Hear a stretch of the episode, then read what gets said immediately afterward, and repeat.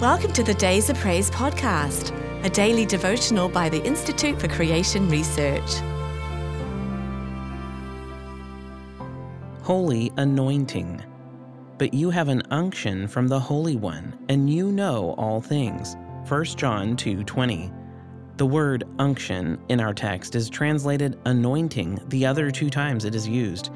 That term and a companion word are used only seven times in the New Testament, but all refer to the same essential concept often spoken of in the Old Testament.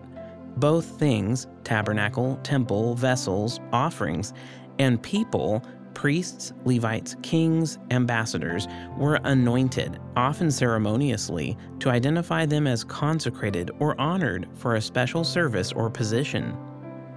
Once anointed, the person or object was to be held in great respect by everyone. Thus, we who are the children of God have been anointed by God Himself in such a way that the anointing abides, teaches, and is truth. This anointing is obviously no ceremonial oil demonstrating an honor, but rather the pouring out of the Holy Spirit Himself onto and into our earthly bodies, consecrating us to be the very temple of the Holy Spirit.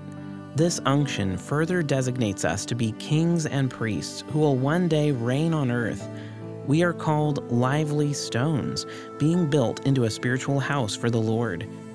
Furthermore, we are to be seen as chaste virgins who are ambassadors of Christ, having been set apart as a vessel unto honor in the household of God.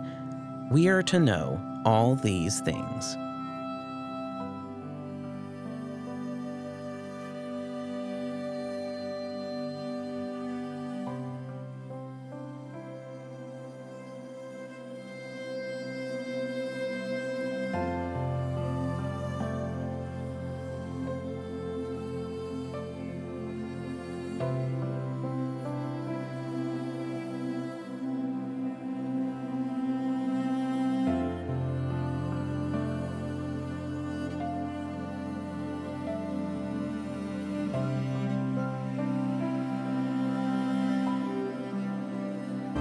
If you've enjoyed today's devotional, be sure to subscribe wherever you listen to podcasts and please rate and review so more listeners can find us. To support ICR's ministry, visit icr.org forward slash donate. Your gift of any amount helps us reach others with biblical truth and encouragement.